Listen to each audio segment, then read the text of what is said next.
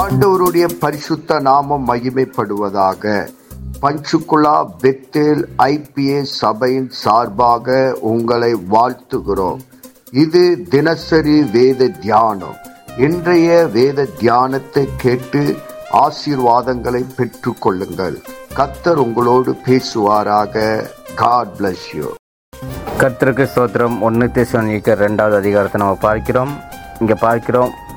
மூணாவது வருஷம் எங்கள் போதகரை வஞ்சகத்தினாலும் துரசனினாலும் உண்டாக்கவில்லை. அது கபடமுள்ளாதவர்களாய் இருக்கமில்லை சுவிசேஷத்தை எங்களிடத்தில் ஒப்புவிக்கத்தக்கதாய் தேவன் எங்களை உத்தமர் என்றபடியே நாங்கள் மனுஷருக்கு அல்ல எங்கள் இருதயங்களை சோதித்து சோதித்தறிகிற தேவனுக்கே பிரியமாக உண்டாக பேசுகிறோம்.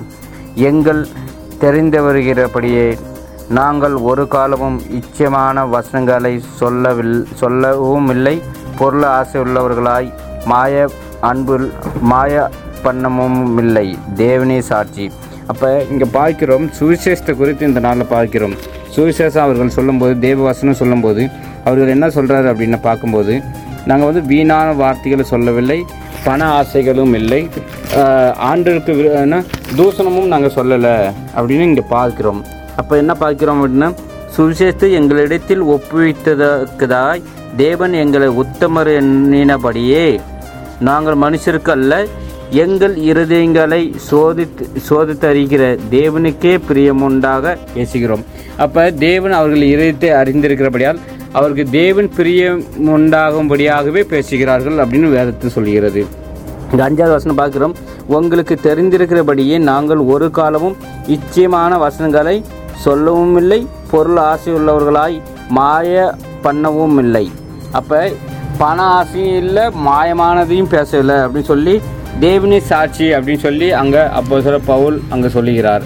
அப்போ பார்க்கிறோம் இங்கே என்ன பார்க்கணும்னா அப்போ உண்மையுள்ள ஊழிக்காரன் வந்து பண ஆசை இருக்கக்கூடாது மாயமற்றவனாக இருக்கக்கூடாது அப்போ உண்மையுள்ளவனாக இருக்க வேண்டும் இங்கே அப்போ சில பவுல் இங்கே சொல்கிறார்.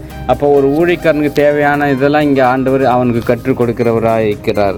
அப்போ இங்கே பார்க்கிறோம் பத்தாவது வசனம். பத்தாவது வசனம் பார்க்கிறோம்.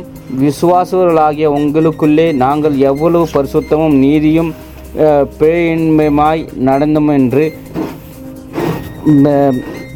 நடந்தோம் என்பதற்கு நீங்களும் சாட்சி. தேவனும் சாட்சி. அப்போ வந்து ஒரு அந்த ஊழியக்காரங்கள் எப்படி இருந்தாங்க அப்படின்றதுக்கு தேவனும் சாட்சியாக இருக்கிறார் மனுஷர்களும் சாட்சியாக. அப்படியாப்பட்ட ஊழியத்தில் நம்ம தேவன் இந்த நாளில் ஊழிய செய்கிற ஒவ்வொரு ஊழியக்காரர்களுக்கும் தேவன் இந்த நாளில் ஒரு நல்ல சாட்சி உள்ளவர்களாக இருக்க வேண்டும். மனுஷர்கள் மத்தியிலும் நல்ல சாட்சிகளாக இருக்க வேண்டும். விசுவாசிகள் மத்தியிலும் நல்ல ஒரு சாட்சிகளை மக்கள் இடத்துல ஒரு நல்ல சாட்சி உள்ளவர்களாக இருக்க வேண்டும். அதுதான் தேவன் இந்த நாளில் நம்மளை ஆசீர்வதிக்க வல்லவராக இருக்கிறார். கர்த்தர் தம்மை ஆசீர்வதிப்பார். நம்ம உண்மையுள்ளவர்களாய் அந்த ஊழியம் செய்ய வேண்டும். தேவனுக்கு மாத்திரமே செய்ய வேண்டும். மனுஷர்களுக்கல்ல தேவனு தேவனுக்காகவே செய்ய வேண்டும்.